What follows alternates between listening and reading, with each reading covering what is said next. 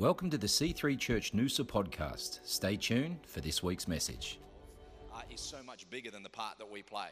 We're, we're C3 Noosa, but then there's C3 Bridgeman Downs, then there's C3 Sydney, then there's C3 New York, then there's C3 San Diego and, and Fiji and New Zealand. And together we're, we're partnering together to see thousands and thousands. I'm sure you may even have stats of how many kids as a movement uh, we're blessing. So the first time uh, Mike and I, we, when we got together uh, to, and thought about this, we thought hey, we could sponsor some kids, and, and I think it was 23 the first year.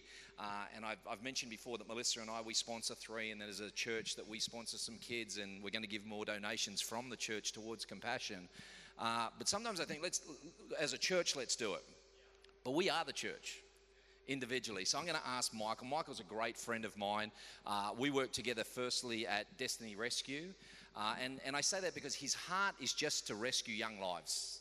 Uh, the defenseless, the hopeless, the hurting, the broken, uh, and he carries that in his heart. So I couldn't think of anyone better to come this morning and encourage us in, in getting generous towards those that need it.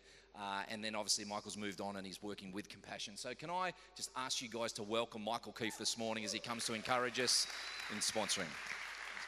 Thank you. Very good. Hey, so great to be with you guys this morning and uh, to come back again. It was a little while ago I was here, but it's good to be here today. And I've got my chief encourager, Michelle, over here. Michelle and I went to Bible college way back a lifetime ago. Um, yeah, it's starting to feel a long time. Um, just getting this sorted. Uh, so it's great to be here with you and, share this morning. And um, you know that that story that you just saw about um, Lapopo there, like that's that's unfortunately not uncommon um, today around the world. I think sometimes living in Australia, we we get a little bit, I guess, sheltered from what's going on around the world and what's happening in the in the lives of other families and children in particular around the world. And um, that goes on again and again and again. And so, firstly, I just want to thank you as a church already for your support by sponsoring those 23 children. And we have a few more today for those of you that would like to do that. And I'll talk about that later. Thank you. That'd be great. Got my paper blowing around. Look at that. Service. Perfect. Um, and so we'll talk a little bit more about that. One of the things I will mention within C3 in Australia, it's now up over 3,000 children sponsored as a whole movement, which is great. And little sub note Queensland is leading the way with that, um, by the way. Of course, Queensland is. Who else would it be? Anyway, I'm not going to go down that path because um, I'm a parochial Queenslander, but we'll, uh, we'll leave that alone. Things like state of origin. Anyway, leave it alone. Uh, move forward. Um, but thank you for that. And um, some of the projects, uh, so there's actually three local church projects um, that you guys are supporting um, through child sponsorship. And I, I, thought I'd read a story this morning from uh, one of them, excuse me, that I just found recently, um, just to let you know about the impact. Um, and so, this particular lady that I'm going to tell you her story, her and her children have benefited from an extra program called the Child Survival Program that goes hand in hand with child sponsorship, and that helps um, young mums um, from when they're pregnant um, through to when their child is old enough to be in the sponsorship program. Helps them with pre and postnatal care. It helps them with life skills. It shares the gospel with them. Everything, uh, just basics of taking care of their baby that we might take for granted and have someone to come alongside us and teach us that they don't. Um, and so I want to read you the story of, um, of Emmy. Emmy Della La Cruz. Um, this is her story. So she used to be, she says, the neighborhood gossip in her city in the Philippines. 33 year old woman enjoyed hanging out with her friends and openly gambled what little money she had rather than providing for her children. Uh, but that was the life that she had before she joined the Child Survival Program. Today, Emmy is a community leader. She still talks a lot, but now she talks about her faith and tells people about Jesus. Um, Emmy and her son Marlon made up one of the 40 mother child pairings that were part of the child survival program at the Life Care Compassion Project, um, which is also a local church. And I'll just mention that every compassion project is a local church. That's what I love about compassion. That's one of the reasons I'm part of, of the ministry of compassion is, is it's not trying to establish something outside of the church, it's partnering with local churches because they're the answer to their community. And when you get to visit a project one day, which I hope you will, and hopefully we can get you guys going as a, as a church one day to visit these projects on a, on a trip, you won't just see, you won't go there and see a big compassion sign everywhere. you'll actually go and just see the local church. Because for us, it's not about compassion being known everywhere, um, it's about empowering the local church to be the answer to that community. And that's what happens. Anyway, uh, Emmy was there uh, and joined the program in 2009 when she was three months pregnant with Marlon, um, her fourth son. Um, she said, A neighbour told me about this uh, child survival program. She remembers, I didn't completely understand what it was about, so I hesitantly went to Life Church to ask about this program about pregnant women. That was her first time to step inside church, um, not knowing that it would change her life forever. Uh, Life Church has been a partner of Compassion since 2007 and uh, started with the child sponsorship program. And then two years into their partnership, the pastor basically said, uh, I'm not going to say his last name, but Juan is his first name. His last name is about 14 letters to it, so we'll skip over. Uh, he learned about what Child Survival Program was and the other projects had it, and he, he said, I, I literally begged Compassion to let us have this there as well. Um, they were a new church partner, but they wanted to help kids and they wanted to help right from the start with mothers and their pregnancy. Anyway, I'll skip over his quotes. What the Child Survival Program did was it reached out to families in five impoverished neighbourhoods in Puerto Princesa, which is the community where your local church projects are, which is the very westmost island of, um, of the Philippines. I hear it actually has really good surf, just putting it out there um, for you. Another reason to go on the trip. Um, and so they do all these different all these different activities there. They do health screenings, medical checkups, the whole thing's for the mums. Um, she goes and says, As I saw the pregnant mothers, I was very happy, said the pastor. I really want to treat them in a special way. We want them to realize they're special in God. Uh, let me skip down. So in 2012, um, the CSP there ran a special course um, called the Encounter with God Discipleship Program. Um, it was a two day encounter retreat, which Emmy said was the moment where she was actually really able to surrender her life to Christ and, uh, and let go of all, all of her sins. She said, I finally understood that my past sins should be left where they belong in the past. Before the retreat, I used to hold on to my sins, uh, but after the retreat, I totally stopped. After a few weeks, Emmy joined a 10 week post encounter discipleship class where she made her true commitment uh, to Christ and to also not be absent from any of the child survival program sessions. Uh, let me keep going on.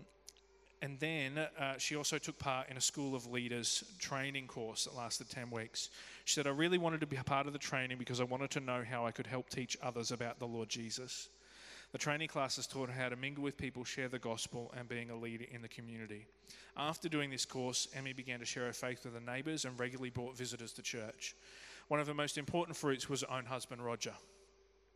Roger, who was 53, is a hardworking jeepney driver. If you don't know what a jeepney is, it's like a, a jeep with a big tray on the back. And I've hopped in one that's not made for tall people. Um, you sort of got to crouch down and sit in. And so they fit about 20 people literally on the back of a ute, um, but it's, it's slightly bigger than that. Um, anyway, he worked as a car mechanic. He, he, that, that was his job, and that's what he did. Um, but Roger was basically Roger was an alcoholic. Roger didn't provide for his family. He used the money for himself, um, for his own drinking habits. Um, and it, after Emmy had been in the program for a couple of years, it had been her, her prayer that her husband would come to faith. Um, she'd tell her husband all that she'd learned from the Bible, and he would listen intently.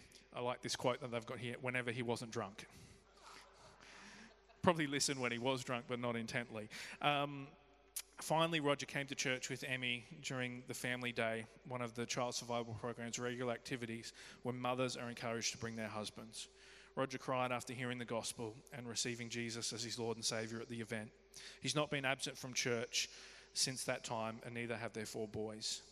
Emmy and her family have completely changed. She's very happy to have joined the program. I'm thankful to, to my neighbour, she says, who encouraged me to go to the Life Church to learn more about um, the program that day. Uh, today, those in the program look up to Emmy as a leader.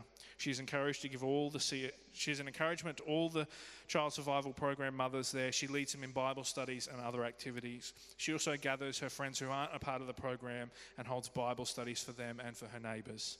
I learned that from the program that a true leader is one who values people. I'm determined to take care of the people under my care, especially as they grow spiritually. I'm always reminded, uh, remind the mothers not to be absent and to learn as much as I can. I remind them that this is a program for them and for their children from the Lord. That's a story at one, if you can grab that for me, at one of your church, local churches that you guys support. That's the, that's the impact that compassion makes through the local church there. Um, so, can I really encourage you? It makes a, a huge difference um, in, in, the children's lives. It really, really does. Child sponsorship, and we're going to find with that donation that you make, we're going to find a need in one of the projects that you guys partner with, um, and we'll let you know what that is and, and how that uh, impacts them as well. So, thank you so much. Uh, this morning, just for the next few moments, I, I want to share.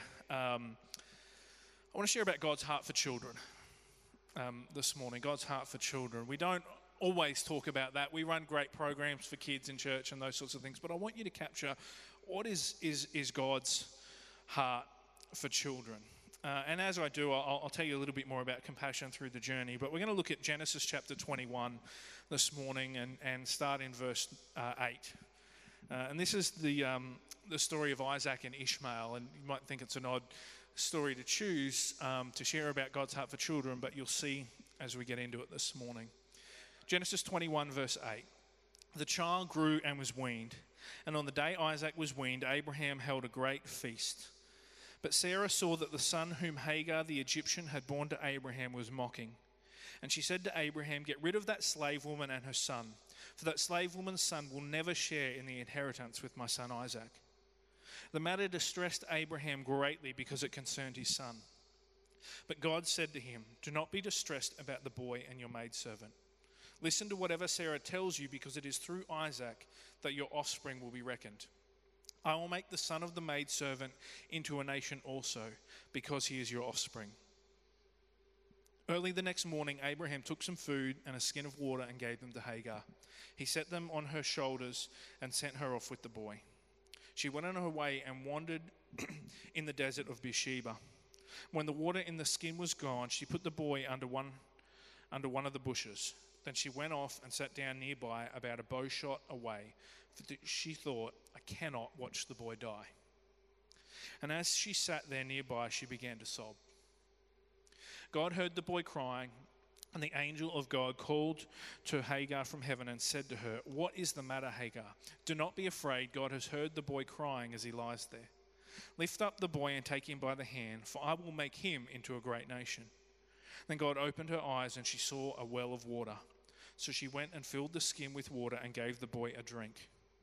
God was with the boy as he grew up.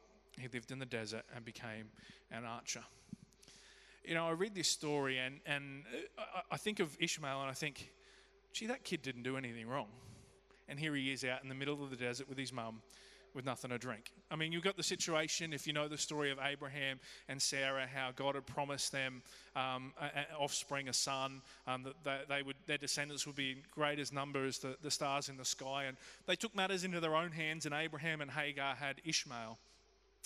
Um, but then God fulfilled the promise still, and Abraham and Sarah, miracle in their 90s, uh, had uh, Isaac. And then there's this tension here, and all of a sudden, Hagar and Ishmael find themselves out in the middle of the desert and run out of water. And I think about Ishmael, I think that is, that is so true of so many children around the world today.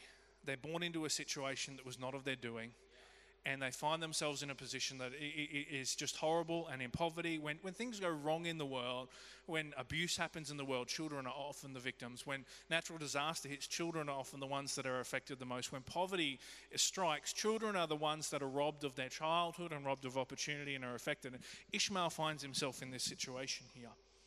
But as we read this story, we see God doesn't ignore Ishmael. And I want to draw out God's heart for children this morning and pray that it, it, it comes and something that we capture not only for, say, sponsoring a child with compassion, but for the children in our lives, in our everyday lives, the kids in our families, the kids in our streets, the kids that live next door to us, the kids that we encounter wherever we go. And the first thing I want to draw out here is that every child has great potential. Every child. God says to Abraham, uh, to says here in verse 13, I will make the son of the maidservant into a nation also because he is your offspring. It doesn't matter the circumstances that the child comes into the world in, every child still has a plan that is assigned by God for their life, and they still have a purpose. And I would even say to our lives, even through our mistakes and even through the things that happen in our lives, God is still at work, and God still has a plan, and God wants to redeem whatever's going on in your life, and, and God is still at work.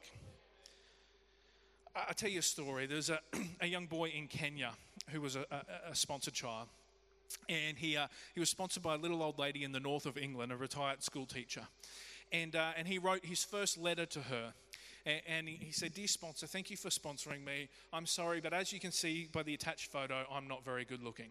I'm not very handsome, I think he said. I know, heartbreaking. Anyway, you can relate, did you say? Oh, sorry.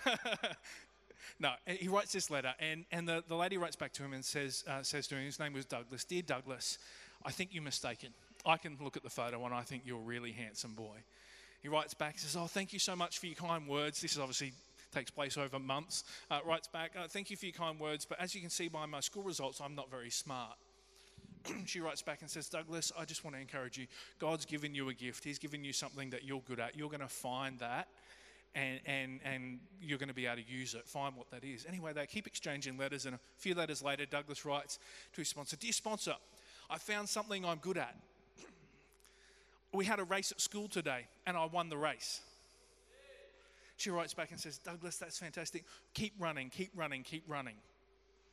And, and keeps writing these letters. And he writes back, the next letter comes back and says, uh, says Oh, dear sponsor, today I'm the fastest kid in my school and the let us keep, and then I'm the fastest child in my community. I'm the, uh, let us keep going back and forth. And when Douglas is in his late teens, now, dear sponsor, I'm one of the fastest people in Kenya. I'm going to the Olympics. And in 1988, Douglas went to the Seoul Korea Olympics and came runner up in the marathon. He got the silver medal in 1988 at the Seoul Korea Olympics. And uh, on the way home from the Olympics, he was due to fly back to Kenya, but for some reason they went via London. And he goes to London and he says, Oh, I'm going to meet my sponsor. And so he surprises her, finds out where to go, and comes up and meets her in this little cottage up in the north of England, and comes in and he's sort of like it's literally a little college, and he's cottage. He's a big tall guy. He's got to crouch down through the door and comes in to meet her. And the first thing he does, he takes off his silver medal and he gives it to his sponsor and says, "I want you to have this because without your encouragement, I would never would have done it. And she's like, no, no, no, I saw you run. And he's like, no, no, no, this is yours. Anyway, he went on to win gold at, uh, at the World Championship. So it's not like he was short of a medal. But that impact of that person just encouraging him. See, every child has great potential. They just need it brought out of them.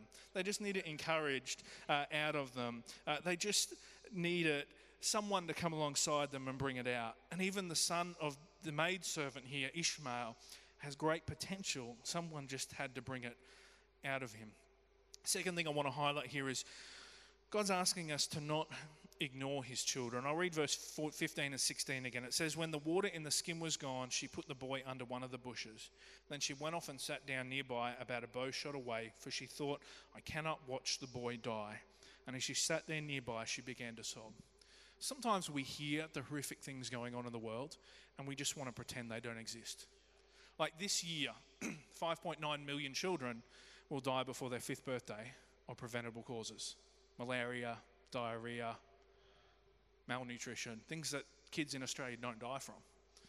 That's 16,000 today under the age of five will die from preventable causes. And we hear that, and sometimes we're like, I, I just don't want to, I just don't want to know because it's too hard to handle. And for Hagar, it was, it was even more because it was her child. And it was like, I'm just going to put him away under the bush because it's too hard and I don't want to know. And I, I just can't do that. Can't bear to watch. God's challenging us to say, don't look away from that but be a part of the answer to that. Don't look away from it and go, it's too hard. And I could rattle off a whole lot of other statistics that are far worse than the one that I just shared with you. All the different things that happen to children in the world today. But God is saying, let's not look away from it, but let's go to the children to help them. I, I you read about Jesus talking about the children in the Gospels all the time, and sometimes we, we read, oh, that's nice. Jesus said, let the little children come, and that's good. I don't know if you've ever heard the saying, children are, are, are better off seen and not heard, the old saying. Back in Jesus' time, it was, it was children weren't just seen and not heard, they were just not even to be seen like you've got to understand when Jesus says, let the children come, that was so revolutionary at his time. Children were not a part of, considered a part, they were tucked away in the home and that's it. Children were not a valued part of society. It was so different. And so for Jesus to say that was so revolutionary. So when you read that about Jesus, don't just think, oh, that's not, Jesus said, let the children come. and They sat on his knee. Isn't that all? That was just like breaking people's paradigms. That was smashing people's worldviews. That every person, every child is so valuable and so important. I don't know if you guys know Kathy Clancy. You guys would know Kathy, and some of you would know Kathy. I remember the first time I met Kathy, and I had Harry with me, my boy. He was probably five, four or five at the time. And I'll never ever forget. Kathy came up to us, and she walked up and she said hi to Harry, and then she greeted me. And it just sent this message to me. See, some adults would be offended by that. I, w- I just thought, I love this because she just placed so much value on my son. She wasn't, uh, you know, dishonoring me at all, but she was just showing the importance of, hey, every child matters. And so she talked to him and greeted him. She said hi to me, and then she went back to talking to him. And he loved that. I just saw like the look on his face in that encounter. It was just, children are so valuable. They're not to be pushed aside. And God is asking us whether the child is our next door neighbor or the ratty kid next door that really bugs us or the, the, the friend of your child who you in part wish wasn't the friend of your child or a child across the world, right across the other side of the world. He's saying, let's not ignore these kids. These kids matter and these kids are important. Uh, the man who started Compassion, Everett Swanson, did it back in 1952 in South Korea. He saw orphan children walking through the community and he was moved by it. And he could have just gone home and ignored it, but he didn't. Mm, 65 years later, 65 years later this year, there's now been well over a million children who have gone through Compassion's program. There's now 1.8 million children in 25 countries in Compassion's program around the world being impacted because he said, I'm not going to ignore these children. That's where it starts with our own personal choice to say, I'm not going to ignore these children. I'm not going to leave it to someone else to do. Third thing here God hears the cries of his children. Verse 17 and 18 God heard the boy crying. And when he said to Hagar in verse 18, he says, What's the matter, Hagar? Do not be afraid. The angel said, God has heard the boy crying as he lies there. God hears the cries of these children. Can we put up a picture of, of the two young ladies? Um, yeah, two young ladies here. Last time I was here, and it's all right if you don't remember it, but I told you about Yvonne in the polka dot top. Um, I want to tell you about Gina this time in the yellow top. Um, if we can go to the next slide, uh, this is where Gina, that was Gina's childhood house. And when I say that's her house, that's it. That's it. That's the whole house there. And they slept outside in a tent, but actually, it's not a tent because we get nice, like, three bedroom tents from BCF, it was a tarp over some bamboo. And that's where um, Gina grew up. And Gina came into Compassion's program when she was about eight. When she was about 12, she really like got committed to following Jesus in a big way. And, um, and her parents persecuted her for it even though she was getting the benefit of the child sponsorship program and the food and all these, her parents would give her grief about going to church, and her extended family who lived in the same area, in the same poverty, mind you, as well. But they would, they would persecute her. and for years they persecuted her. And Gina told us about her prayer. She goes, During that time, my prayer, this is what I would pray. Now, if I lived in there, I'd probably be praying, God, give me a bigger house. God, give me something else. God, what can you give me? This was Gina's prayer. Gina's prayer was, God, I pray that my parents would know you like I do. Pray that my parents would come to know you. Well, God heard Gina's cries. After three years of persecuting her, Gina's parents relented and came to church. And then they met Jesus and they became Christians. Then they got married, and, and just the whole. I met them. I met her parents, and they said with tears in their, which I can't quite get my head around this statement, but I'm going to throw it out there anyway. They said with tears in their eyes, "We're so glad we lived in poverty because if we hadn't, we would have never met Jesus." I don't know if I could say that, like the poverty that they live in. God hears the cries of these children. Number four, God is calling us to respond. Verse 18 Lift the boy up and take him by the hand, for I will make him into a great nation. The angel of the Lord called out to Hagar, and God is crying out to us, calling out to us to get our attention to lift these children's hands up. There's two things I see there. Take, lift the child up.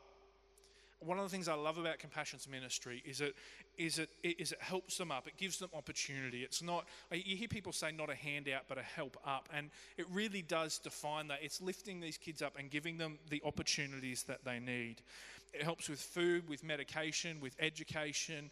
Um, it helps with all these different things, and and, and they, they hear the gospel every child gets to hear the gospel. If we can put this slide up, last year alone, 136,000 children in Compassion's programs worldwide accepted Christ.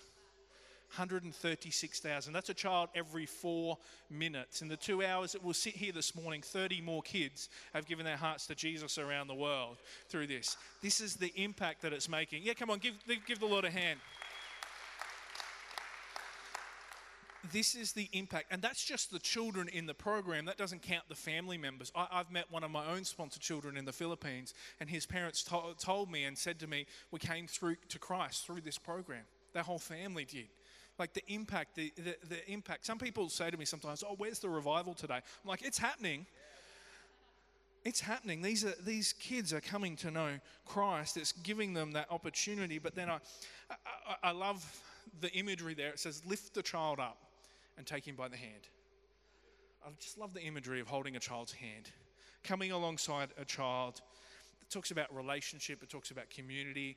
Uh, one of the reasons Compassion's program is so effective is it's a local church community that they're walking alongside them.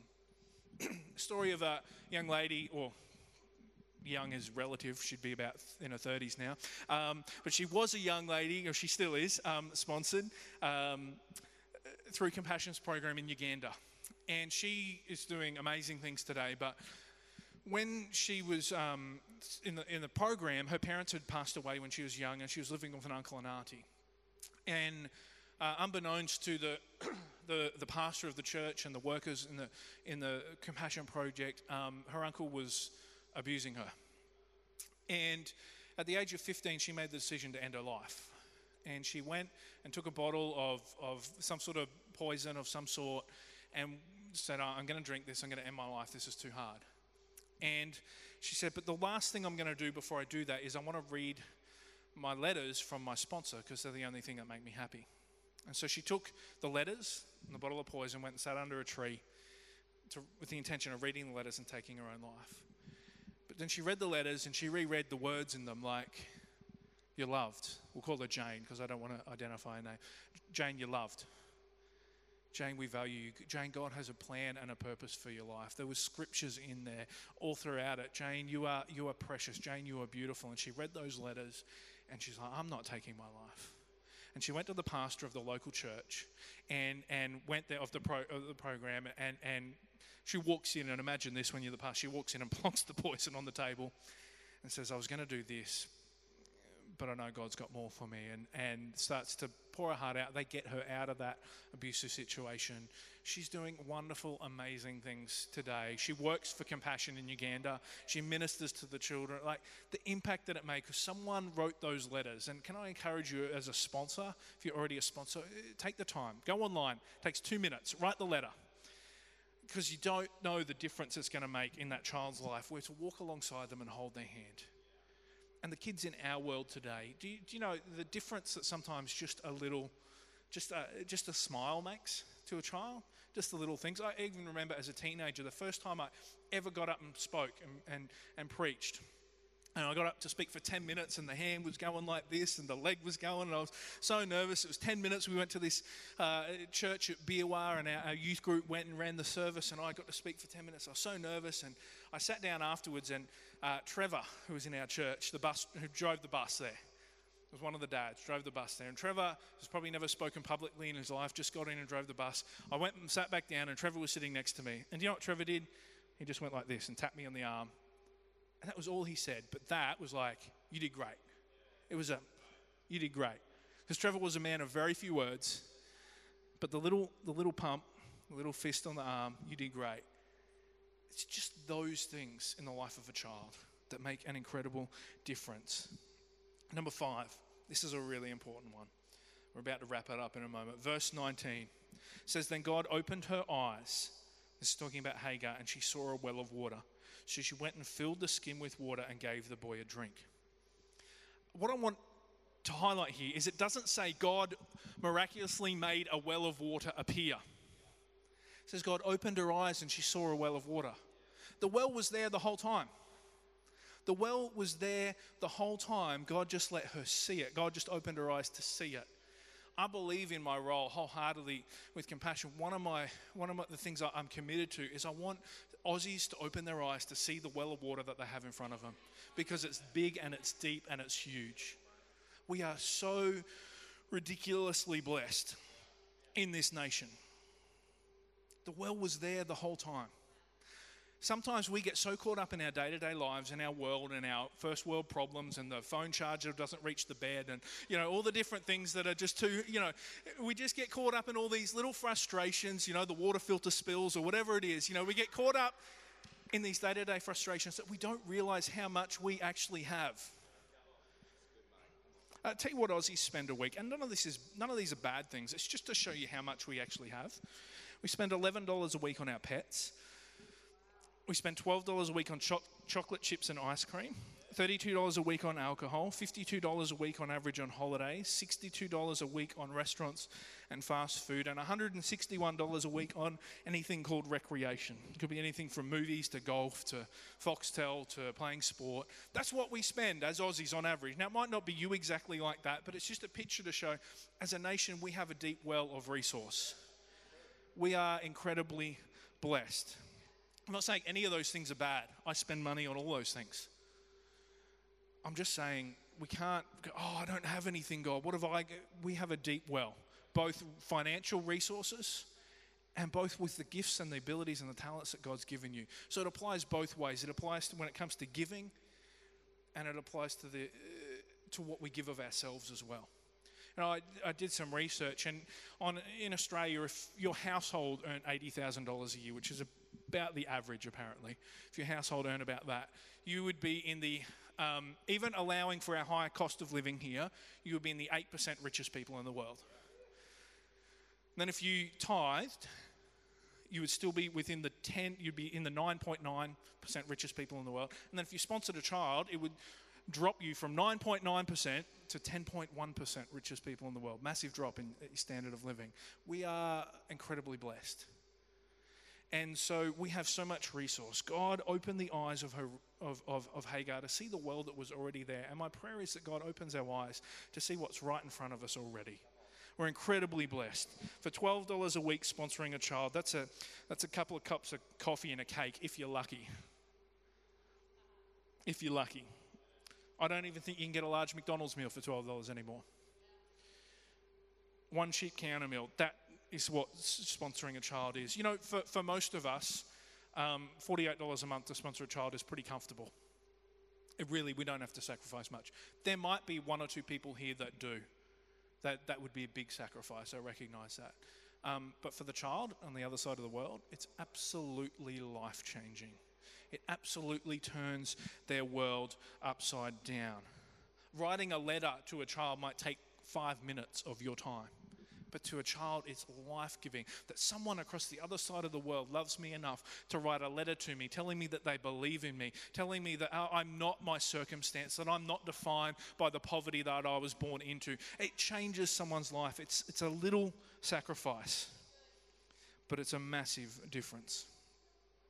The important thing with Hagar there is when God opened her eyes and she saw the well, she didn't just say, "Oh, the well." She went and filled the water up and went and got her son and gave her the. Didn't just, "Oh, that's nice. There's a well there." She did something with it. She acted upon it. Last point this morning: God will complete what He's begun. Verse 20 says, God was with the boy as he grew up. He lived in the desert and became an archer. Child sponsorship is actually a very little, small role that makes a big difference in that child's life, but then God is at work in their life and completes what they began.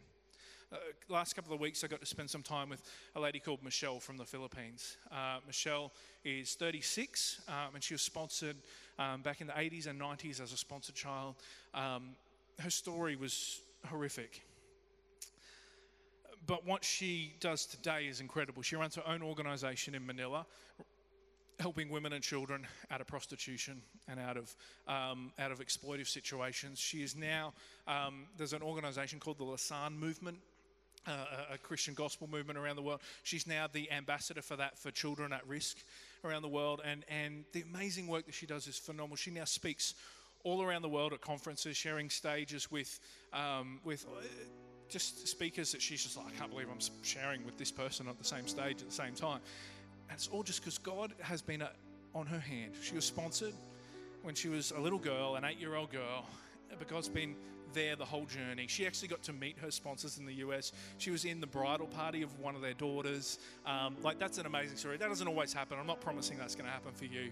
Um, but God's been at work and He completes the work in her life. We start something with a child, but then we complete the work. I'm going to ask you today to come and, and look at the children that need sponsorship and to sponsor them. I've got little Ronald here who's been, uh, Ronald is going to be nine in May. He's been waiting 150 days for a sponsor. Um, I'd love to see Ronald sponsored today. Lives with uh, his father and mother. His father sometimes works as a fisherman, and there's three other kids in their family. Um, I'd love to see Ronald. If you want to sponsor Ronald today, come to the back. You can pick up the sleeve and take him out, fill out the form today, and, and, and sponsor Ronald. Uh, I'm generally not good at asking people to do things like this. Um, you will? I'm generally not good at it. Um, when I was 19, I was a telemarketer for a day, and then I quit. When I was 21, I, at Bible college, I sold smoke alarms door to door. Um, for about a month. On the weekends, I would go and sell smoke alarms door to door, and in a month, I sold one smoke alarm, and it was to an 80 year old lady called Merle who went to my church and just felt sorry for me. So I'm generally not the type of guy I get uncomfortable doing this, and we're talking about people giving up money and those sorts of. I, but this is the one thing I'm prepared to not worry about being uncomfortable for because it matters. It makes a difference. We are, we have so much, and such a small thing for us can impact the life of a child. And so I'm asking you today to come and sponsor a child. I'm asking you, if you already sponsor a child, thank you so much. I'm saying, do you have room for one more in your family? Maybe you do. If you don't yet sponsor a child, I'm asking you to come and do that because children matter to God. You can change a child's life, release them from poverty in Jesus' name. See them impact their community, change their world. Let me pray for you this morning. Father, I thank you, God, that you knew every one of us as a child. You knew our situation, what we were born into. You, you, knew our name, you knew everything about us, you knew every hair on our head, and, and God, you've walked with us even at times when we haven't known it, and you've been with us the whole way, shaping us into who we are today. And so, God, I thank you for each person here like that. God, every single one of them that you're at work in their life. And I pray this morning, God, as you are prompting people to help another child that you know, God, and that you value, that you know their name. They might not be known to us, but God, they're known to you. I pray that people will be obedient this morning. I pray that they will respond. I pray, I, I thank you, God, that, that it's just a response. It's not something we have to mull over for a week. We don't, yeah, thank you, Lord. Thank you for that, God. And Lord, I just pray as people in their everyday lives, that you'll let them see the children in their world that they can impact, the child that they can encourage, the child they can smile at, the child that they can take the time to listen to, even if they don't even know what they're talking about, just to listen and encourage that child. In Jesus' name, Amen. I, I just want to say one more thing. Um, I don't, I don't pray every time I go to Macca's to spend twelve bucks a week. I actually don't think this is something you need to go and pray a week about. I just think it's something we respond and do because it's, it's Jesus, it's the gospel, it's how we respond, it's how we do it. Thank you for the opportunity to share with you guys this morning. Thanks for listening to the C3 Church Noosa podcast. For more life changing messages, visit us online at c3noosa.org. If you've been blessed by this message, please consider partnering with us financially to see the work of God continue flourishing in and through C3 Church Noosa. God bless.